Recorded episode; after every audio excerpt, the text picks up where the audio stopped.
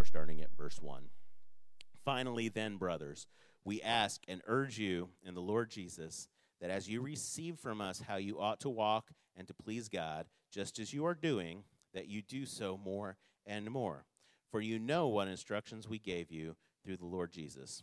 For this is the will of God, your sanctification, that you abstained from sexual immorality, that each of you know how to control his own body in holiness and honor, not in the passion of lust like the Gentiles who do not know God, that no one transgress and wrong his brother in this matter, because the Lord is an avenger in all these things, as we told you beforehand and solemnly warned you. Therefore, whoever disre- oh, excuse me, for God has not called us to impurity, but in holiness. Therefore, whoever disregards this disregards not man, but God, who gives his Holy Spirit to you. Tony, if you'll come up and we'll pray with you.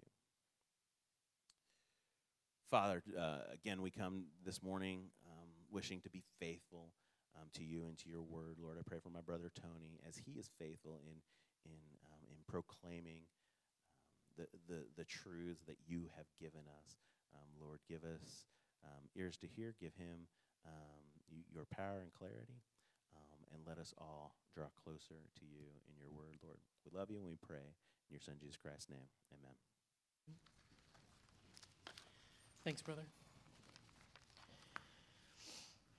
So I'll level with you. We've got a lot to cover today.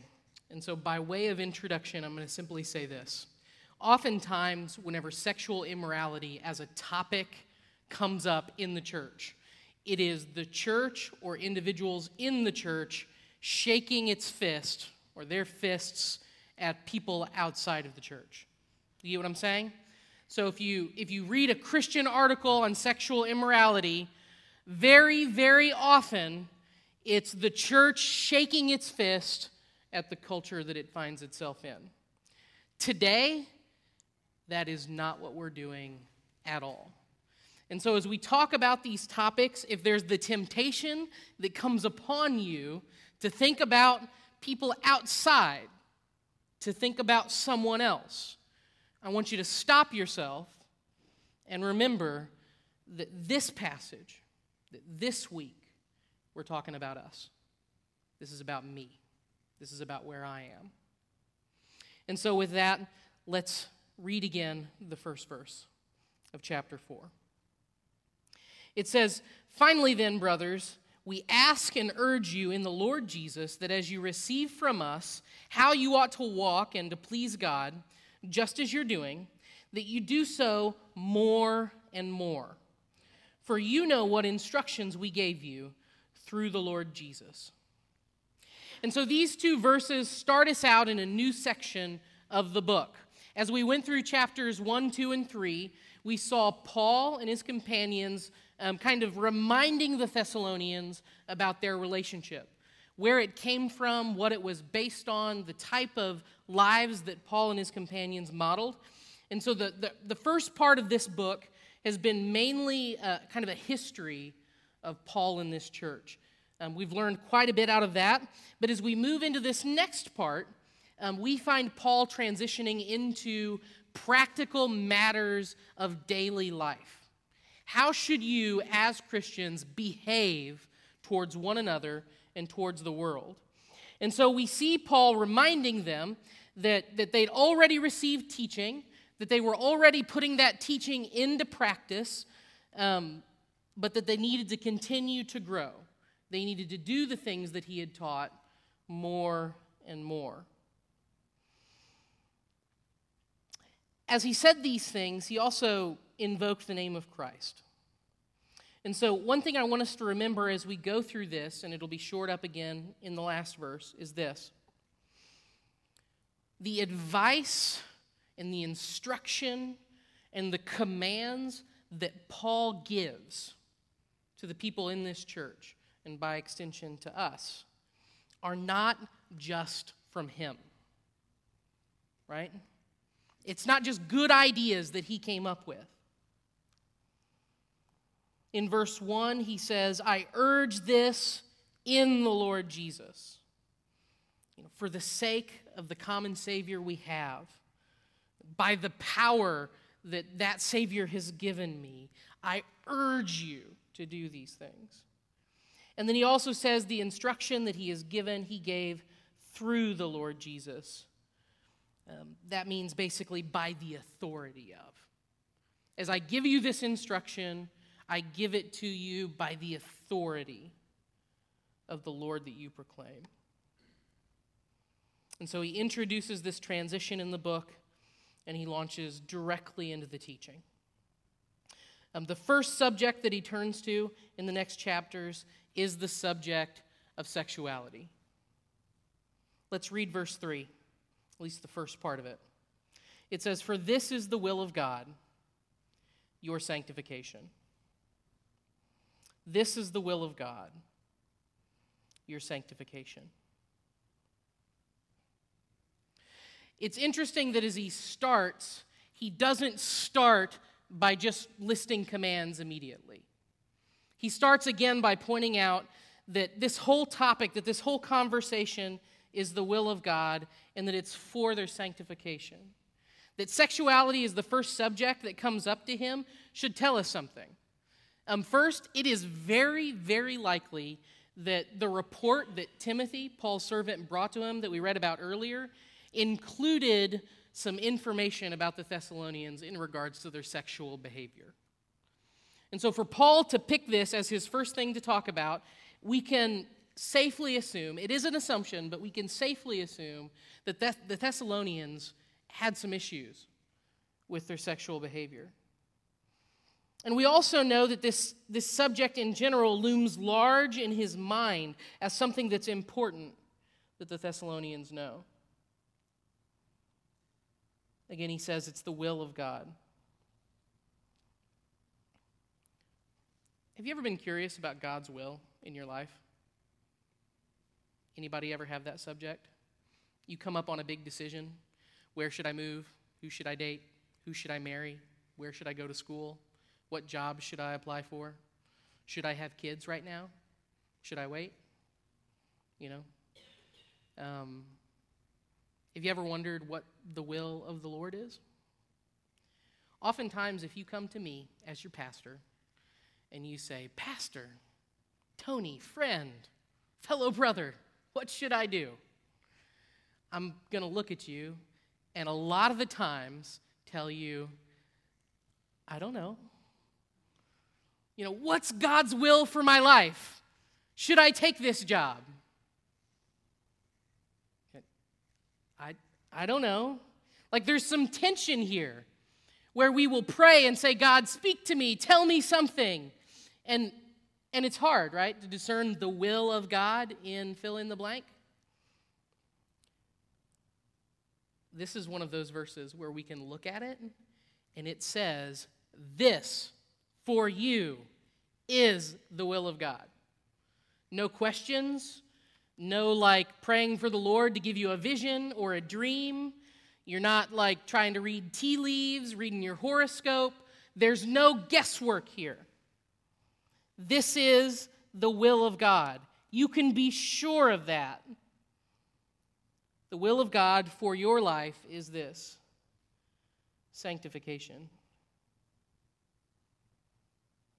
Just by show of hands, how many of you have like heard this word sanctification before? Give me a, give me a show of hands. So, a lot of you have heard this word before. It's a churchy word that we throw around. Brother, how's your sanctification going? You know, we'll talk to one another, right?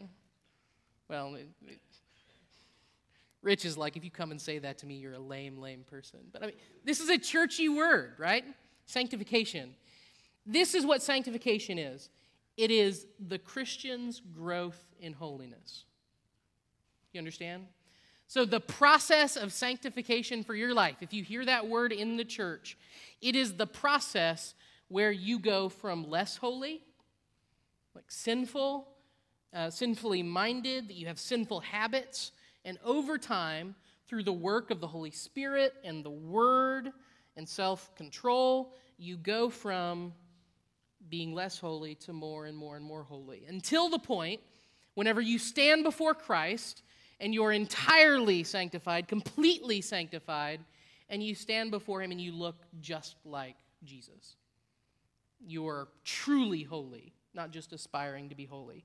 That's what sanctification is. And your sanctification, your growth in holiness, is one of the few things that I can look you in the eye and say, this is the direct, revealed will of God. To become more like Christ. And if you're a Christian, the process of sanctification, hear me on this, is the most important process in your life. It's the most important thing that you'll do. That you grow in holiness is more important than who you marry. It's more important than where you go to school. It's more important than your job. It's more important than you know what diet you're on, how you raise your children. That you are growing in holiness is core. It affects everything in your life. And it's the will of God for you. And in the context of this passage, um, Paul connects sanctification directly to your sexuality. Now, hear me on this. Sanctification is not just about sexual behavior. Your life and growth in holiness touches far more than just what you think about sex, the type of sex you have, the type of sex you want to have or imagine having.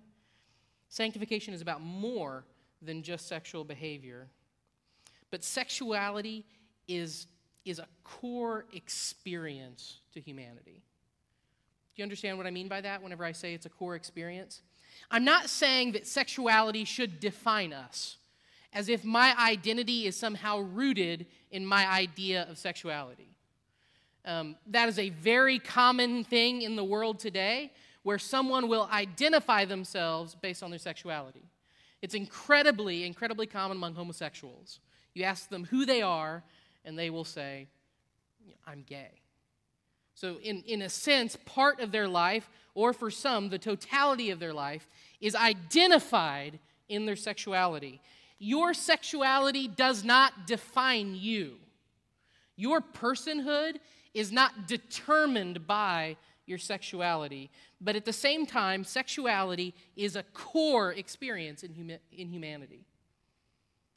Um, so that if you turn over to the very first book of the Bible, in the very first chapter, right after God creates man in his own image, the first recorded words that he speaks to that man and his wife are this Be fruitful and multiply.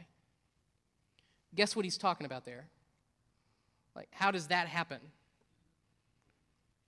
Think about that for a second. The first words recorded in the Bible of God towards man involves sex. Now, don't run with that into weird places, but take that to mean that sexuality is core to the human experience. And so, our sanctification, our growth in holiness, is strongly connected to how we learn to interact with our own sexuality and the sexuality of others. I'm going to say that again. Our growth in holiness, my growth in holiness, your growth in holiness, your sanctification is strongly connected to how you learn to interact with your own sexuality and to that of others. We can see this in three statements that Paul makes on the subject. So we find this first, like this first part of this verse 3 that says, For the will of God is this, your sanctification. And if you have an English Bible, you'll see a colon and three statements that start with that. So that's kind of the primary statement, and then he, he, he kind of puts three other statements underneath it. So this is it. This is the statements he makes. For the will, for this is the will of God, your sanctification, the first one uh, in verse 3b, which should come up on the screen that you abstain from sexual immorality. So here's the blanket term. We already knew this was coming, but we're going to look at it for just a moment. First off, we find Paul saying you need to abstain from sexual immorality. Um, the word abstain basically means that you keep your distance, that you put it away from you. It assumes that sexual immorality, in order to abstain from it, that it has to be common and available. Do you understand what I'm saying? Like, I wouldn't say to you, abstain from walking on the moon, right? Because you're never going to walk on the moon. That would be ridiculous. I wouldn't tell you, urge you to abstain from something that was uh, unlikely. Whenever Paul says abstain from sexual immorality, he's assuming that it's right there. That each one of the Thessalonians, as they heard this command, would immediately know in their mind what he was talking about for them. Opportunities for sexual immorality are everywhere. They drip from every doorframe in our country.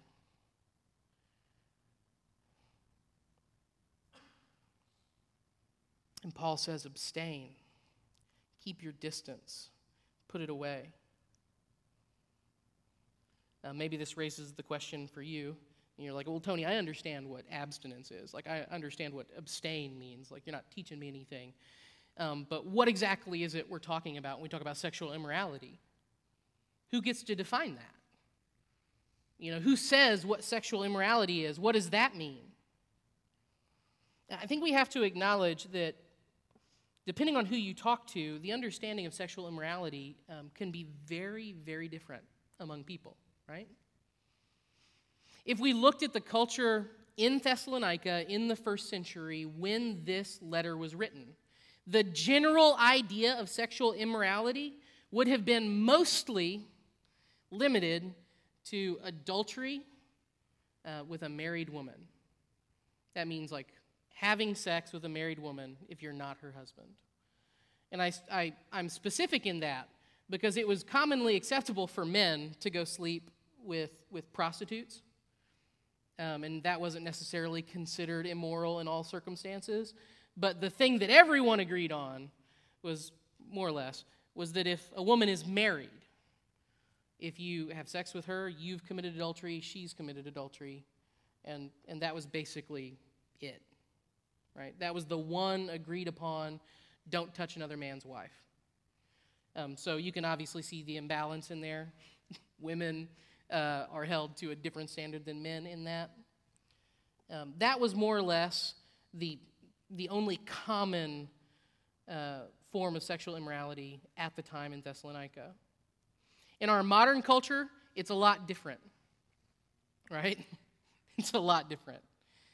Um, sexual activity without consent is pretty much the only mark of what's considered sexually immoral in our culture today. So, do you understand what I mean by that? You can have as much sex as often as you want with whoever you want, as long as you are both able to give your consent. So, uh, man and a man, man and a woman, as long as they're adults of an age where they can legally give consent, it's considered okay. You know, if one person's drunk, that takes away consent, and so that's not okay. But as long as those two, you know, two or however many, it doesn't, it's not limited to two individuals, as long as there's consent, it's okay. That's, that's more or less the definition in our culture. And I want us to know that God's definition of sexual immorality, if we talk about what God says, this is sexually immoral, that it stands against both of those cultures. It stands against the culture of first century uh, Thessalonica, and it also stands against our modern culture. We've not evolved away from this.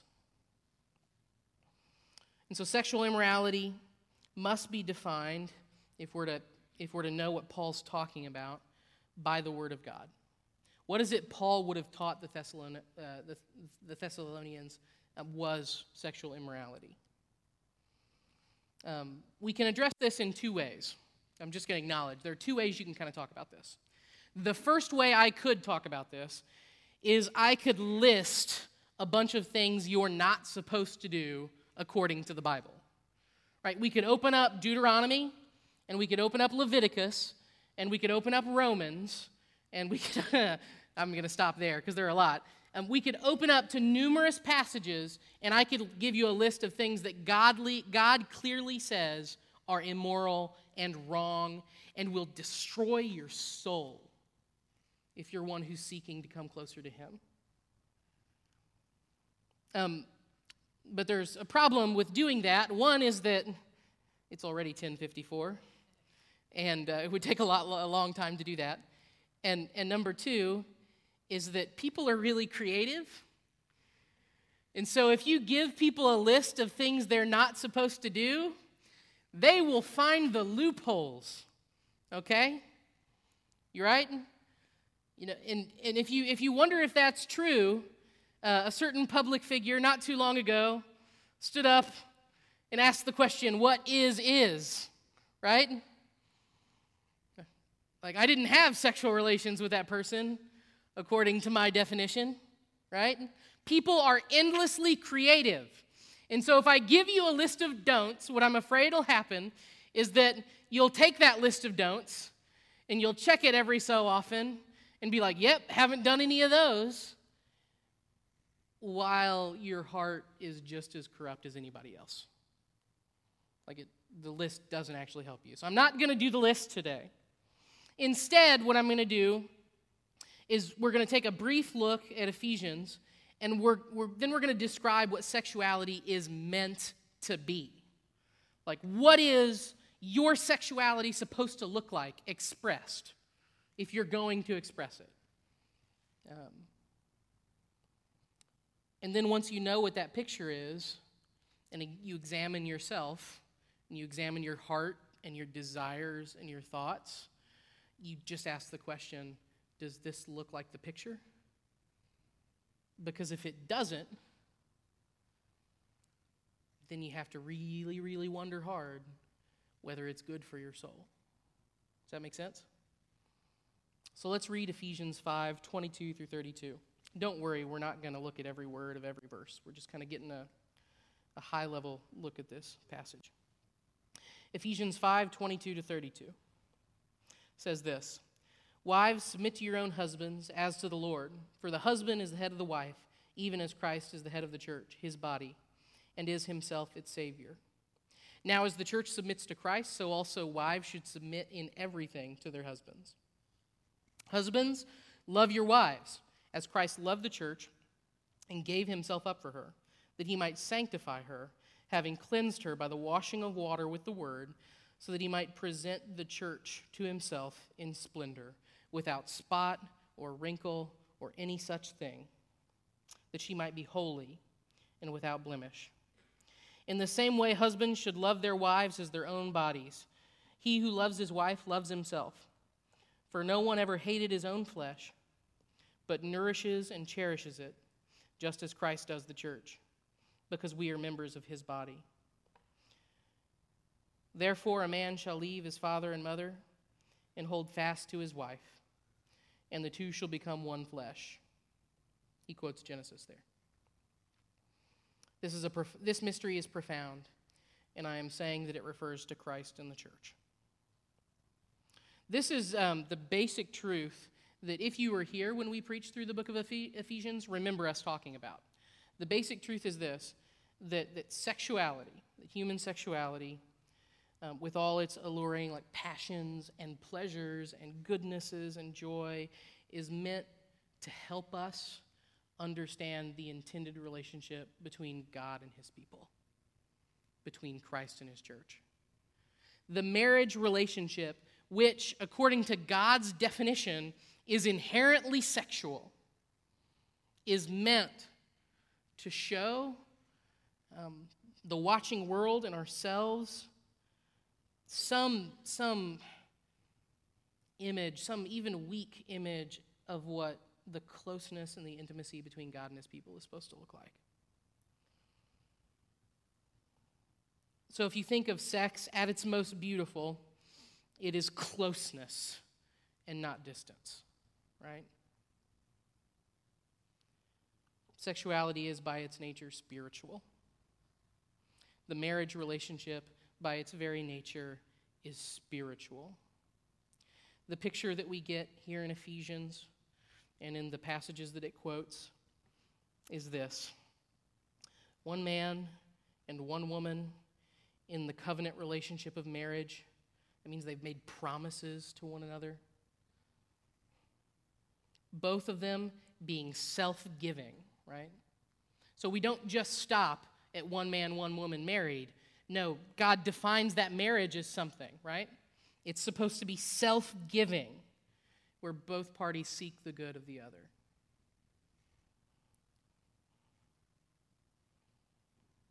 What is sexuality meant to be? It's meant to be a beautiful relationship between one man, one woman, in a covenant relationship where both people are sacrificing themselves, giving themselves, laying themselves down for the good and benefit of the other person.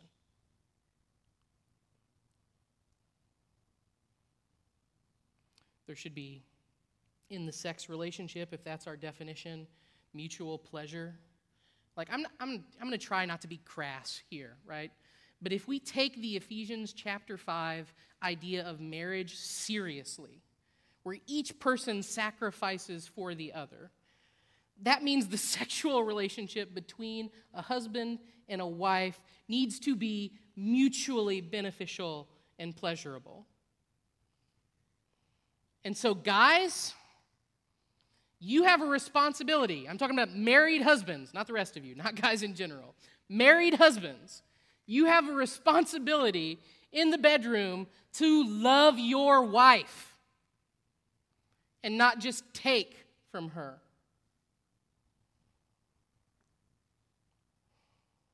I say it mainly to you because that's generally the way it goes. It can be much easier to please a guy sexually than a woman. There needs to be mutual pleasure.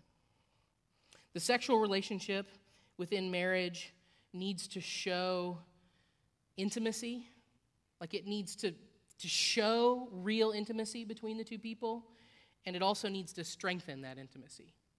Do you get what I'm saying? And then the last thing we need to talk about in that is that it should be fruitful. Um, so, for the last however many years, um, the, the country, depending on who you talk to, the world, depending on who you talk to, has been either blessed or cursed with modern contraceptives, birth control. Um, and I'm not going to tell you using birth control is a sin. I would be, I would be a hypocrite to say that. Um, and I don't believe it. But it, what birth control can do, its existence can do, is it can put us as, as individuals in a mindset where sex is only associated with the pleasurable benefits we get out of it. Does that make sense? Um, without birth control being a thing in the world, every time you have sex, um, there's the possibility of a pregnancy. And so that brings a certain amount of weight and consequence to the activity. Does that make sense? And so it was super common um, it was super common in days gone past whenever a pregnancy would happen outside of a wedlock for the, both the people involved to feel like social and like just kind of spiritual pressure to get married and to like have a certain type of home. And in today's day and age, because of that invention, the weight and consequence with which the world in general looks at sex um, has kind of been lightened. Does that make sense? I am not going to stand up here and tell you that every time you have sex, there has to be the possibility of a birth. Though, for those who have been on birth control and still have kids, you'll know that, like, it's not always foolproof. Um, but I will say this like, as you, as a husband and a wife, like, discuss and communicate about your sexual relationship, the children need to be in there somewhere. If you're not talking about that, thinking about that, praying about that, then you might be using sex for something other than what it was intended. Or at least keeping something out that God intended. So, if that's the picture one man, one woman in a covenant relationship, both self giving, anything outside of that, defined biblically, would be sexual immorality. Here's the second statement that each, this is in verse 4, should come up on the screen. So God's will for us is sanctification, colon, here's the next statement, that each one of you know how to control his own body in holiness and honor, not in the passion of lust, like the Gentiles who do not know God. Some of you, if you have a different translation other than the ESV or the NIV, um, might have a completely different sentence there in verse 4. Um, if you're looking at a King James or a NASB or something like that, it'll, it'll say, each one of you needs to know how to possess his own vessel. Can you see why the translation might be different in some of them? Because if I say, you, brother, you need to possess your own vessel, um, you would look at me and just kind of say, what? Right? Um, the truth is, is this is this is probably the hardest uh, verse in this section to translate because Paul's using an idiom. You guys know what an idiom is? It's like an expression that I use that doesn't necessarily mean exactly what it says. So if I go up, you know, after Ryan gives a lesson and I pat him on the back and I say, Ryan, you really knocked it out of the park, he knows exactly what I mean, right? It means he did a good job. But imagine being someone who doesn't speak English, knows nothing about baseball, overhears me saying that to Ryan.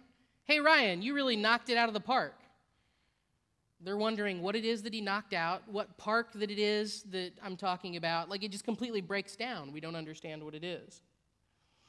And so, whenever we see the term here, vessel, know that Paul's using it as an idiom. The Thessalonians would have known what he was talking about. For us, we have to dig a little bit. What does it mean? Um, some early translators thought that it could mean um, kind of have your own spouse. Basically, men get a wife. And a lot of early translations will more or less say that um, acquire a wife. So how do you how do you have a good sexual like ethic? Well, get a wife and then focus all your sexual energies on her rather than on whatever else you might focus it on. Um, to possess your own spouse is kind of the idea. Um, I would say that this is a kind of a perfectly biblical idea. Um, 1 Corinthians makes it clear that marriage is a good thing, and marriage because you desire sex is a good thing and that within the marriage relationship, each partner has a responsibility towards the other to provide sexually. And so it's not untrue that having a healthy sexual relationship with your spouse will help your uh, relationship. Um, it will help your ability to, uh, you know, to avoid sexual immorality. Um, but it's not really a universal solution. Not everybody can just go out and like just grab a wife. And so I'm picturing like the younger men among the Thessalonians. And so Paul's talking to them, saying, You don't want to be sexually immoral? Just go grab a wife. To which the young men would say, How? Like by force? What are you, you know, what are you talking about? Like, you know, how's that work? It's not universally, uh, not a universal solution. And the second problem is, is that it pictures spouses kind of as objects to be used. You know, possess, you know, to, you know, to have possess your own spouse. Um, everywhere we see the idea of wives and husbands providing for each other sexually, it's always in the context of self giving. Like you give yourself, not that the other person takes. Does that make sense? And it's also not the best fit for the comparison that comes in verse 5.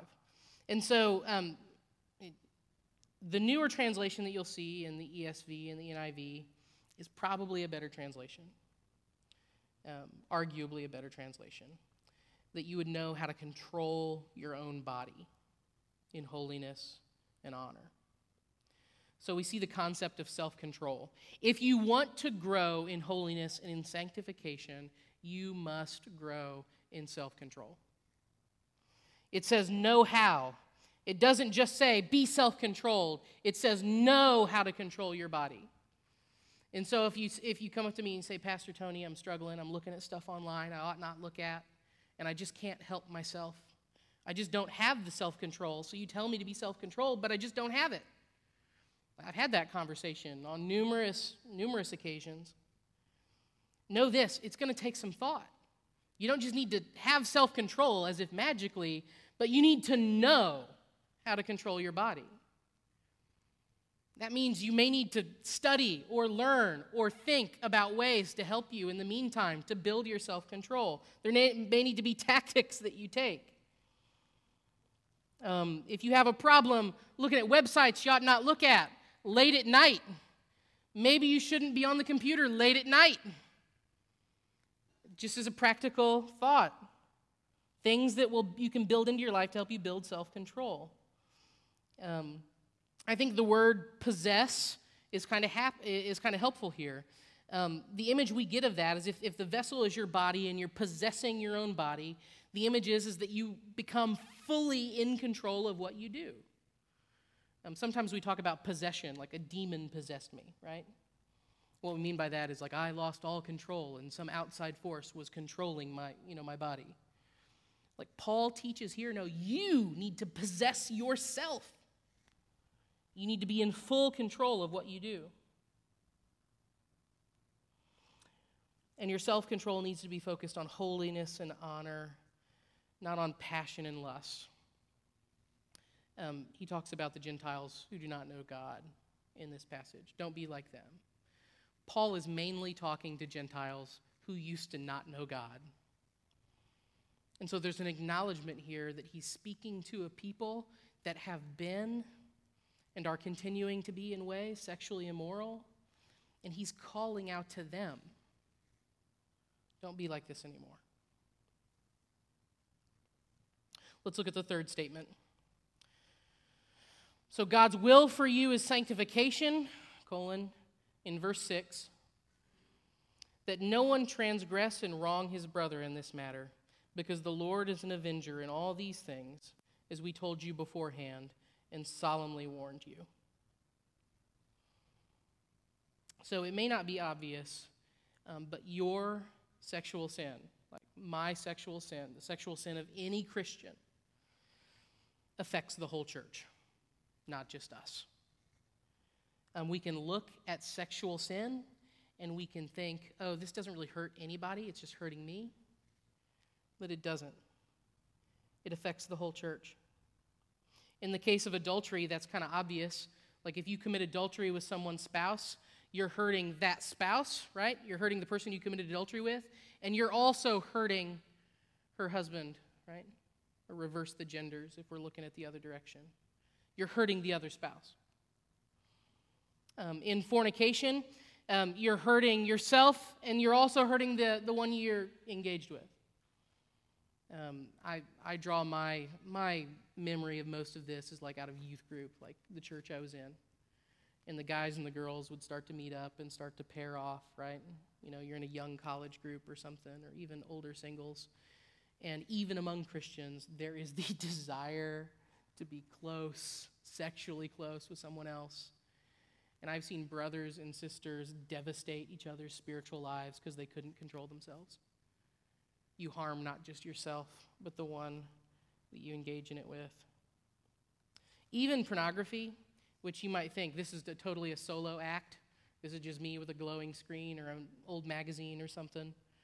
You may say, well, how's that hurt the church? How's that hurt others? First off, I want to say, like, every time you look at porn, you are contributing to the demand for pornography that exists in the world. There are women around the world that are taken advantage of, men that are taken advantage of, young people and old people that are have their lives controlled um, because there's demand for pornography. If you didn't look at it, if other people didn't look at it, the demand wouldn't be there and the videos wouldn't be made, and the people that get sucked into that awful hell that is sex trafficking wouldn't be there.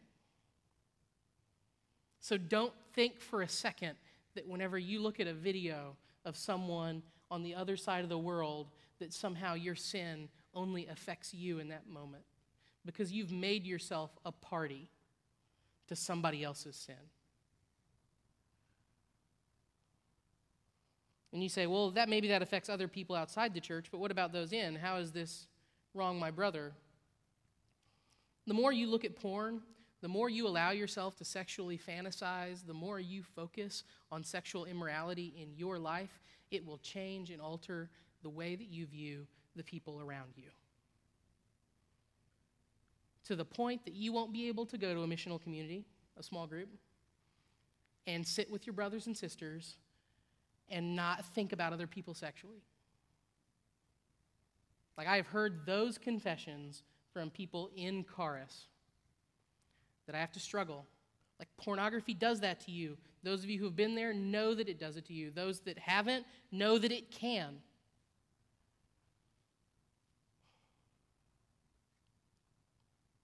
When we involve ourselves in sexual immorality, what it does is it takes us out of the game. So, if we as a church are supposed to be working together to build up one another in holiness, in goodness, if we're supposed to be serving the community and showing them Christ, whenever we participate in sexual immorality, what happens is, that it wounds our soul to the point that we're not able to be who our brothers and sisters need us to be. We can't even pray the way we ought to pray. So if I come to you and say, Brother, pray for me, I'm struggling in, you know, I don't know I'm going to lose my job, and you're all caught up in sexual immorality, how, how well do you think you're going to be able to actually pray for me?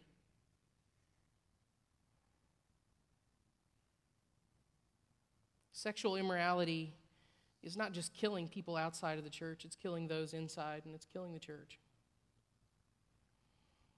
And then briefly, it mentions that the Lord is an avenger.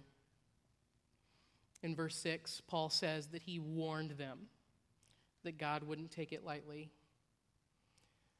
As we come up on the close, I'm going to read a couple more verses. The first one is out of 1 Corinthians chapter 6. Or do you not know that the unrighteous will not inherit the kingdom of God? Do not be deceived, neither the sexually immoral, nor the idolaters, nor the adulterers, nor the men who practice homosexuality nor thieves, nor greedy, nor drunkards, nor revilers, nor swindlers will inherit the kingdom of God. In these verses, Paul is writing to a different church, the church in Corinth, and he's telling them, Don't be fooled. If you live in an ungodly manner, if your life is full of ungodliness, you're not going to stand before Jesus with a smile on your face.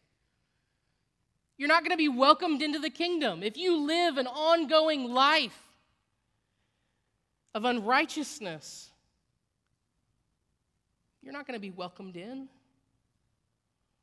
It mentions sexual immorality three times, really, in the verse in different forms.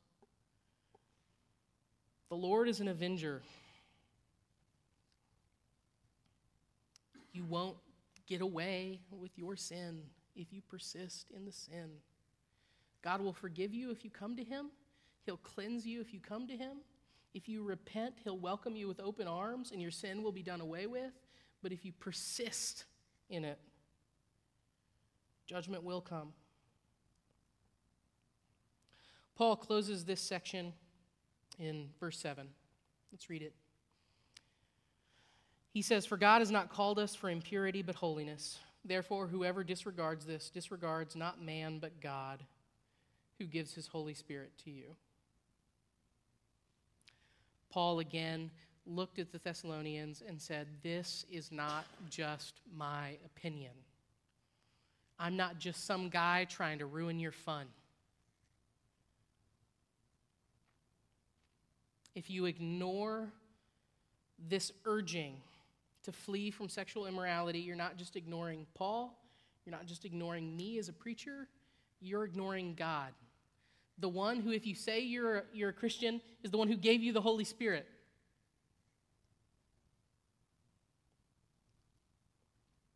Another verse out of 1 Corinthians chapter 6. Flee from sexual immorality. Every other sin a person commits is outside the body, but, sexual, but the sexually immoral person sins against his own body. Or do you not know that your body is a temple of the Holy Spirit within you, whom you have from God? You're not your own. You were bought with a price, so glorify God in your body. Our sanctification is strongly connected to how we learn to interact with our own sexuality and the sexuality of others. What we do with our urges and our desires and our lusts will have a direct impact on how godly we become.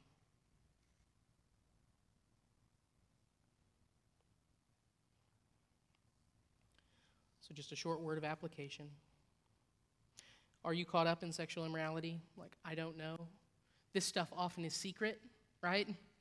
And so, as we look around the room, there may be, we, we may all be glowing examples of purity before the Lord, and we, we may actually in our hearts be like black holes of sin in this area, and I don't know. I don't know. I'm not you. I don't know your heart like I know my heart. But I ask you this as you examine yourself, could you look at this and say, Yeah, I'm caught up in it? Like I'm, I'm, I'm in trouble? The first step towards sanctification, the first step towards becoming holy is repentance. Like, repent to God, cry out to Him. Say, Lord, you know who I am and how I think and what I do, and I need you. Like, repent to Him. Repent towards those you've wronged. Like, wives, repent to your husbands. Husbands, repent to your wives if it's appropriate to old girlfriends or boyfriends. You've truly wronged one another if you've been involved in this, and that requires repentance. The second thing that I would say to you is become known. Like this secret stuff that poisons our heart, get it to where it's not secret anymore. Repent to a brother and a sister in Christ. Be involved in a fight club. It's a weird term for the small groups that we have, even smaller than MCs, where we do accountability and we look through the scripture and we fight sin together. If you're not in a fight club, I urge you to be in one, not because of your sexual sin necessarily. You may say, well, Tony, I'm doing just fine. But the people you might be in the group with might not be. And they might need you as a brother to help them, as a sister to help them. Become known. Um, and if you're just paralyzed, like what I would say is come talk to me in private. Um, catch me, shoot me a message. Um, I'd be happy to talk to you, ladies. Um, I'd be happy to talk to you with my wife, or just my wife would be happy to talk to you, someone else in the church. Like, we will get you connected to someone who can help. Like, just let me know. Know that, like, there's no judgment in me here. Like, I just want us to be healthy and to do better and to grow.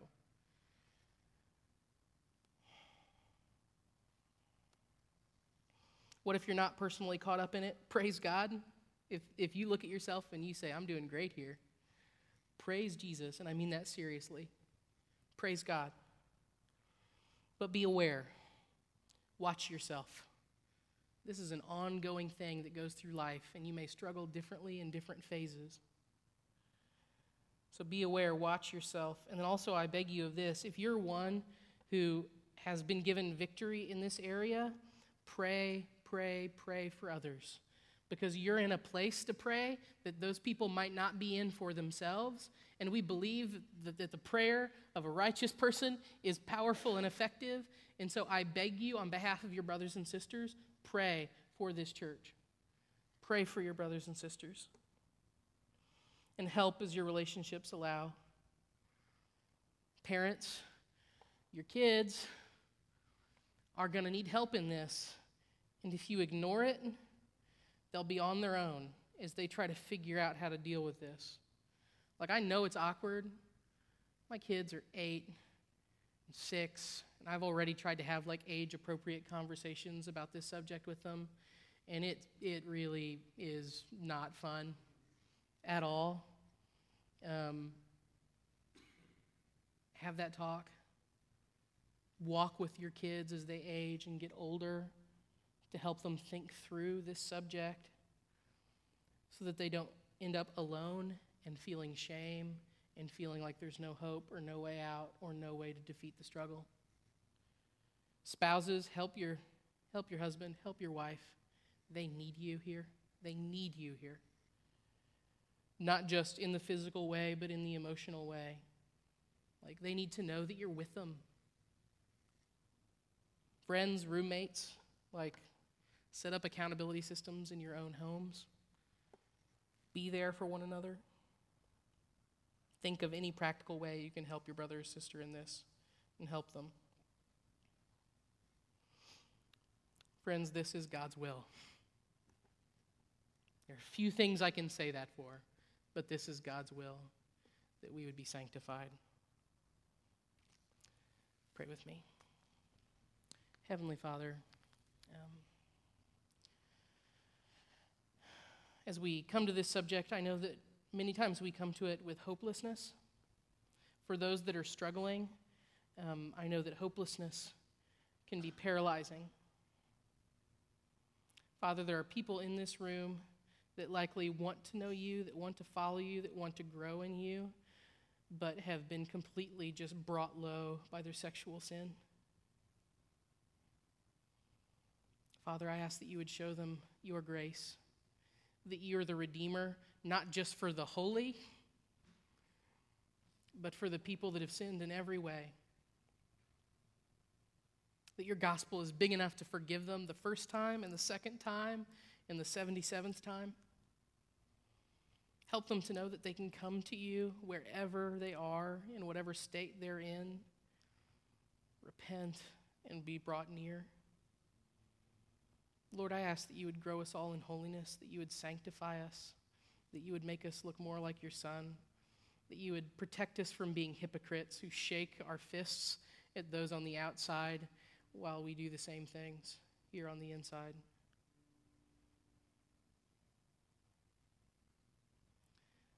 Holy Spirit, we ask that you wouldn't forsake us, that you would draw near to us, that you would convict us of our sin, that you would empower us to be self controlled, and that you would guide us again and again to your word that transforms us.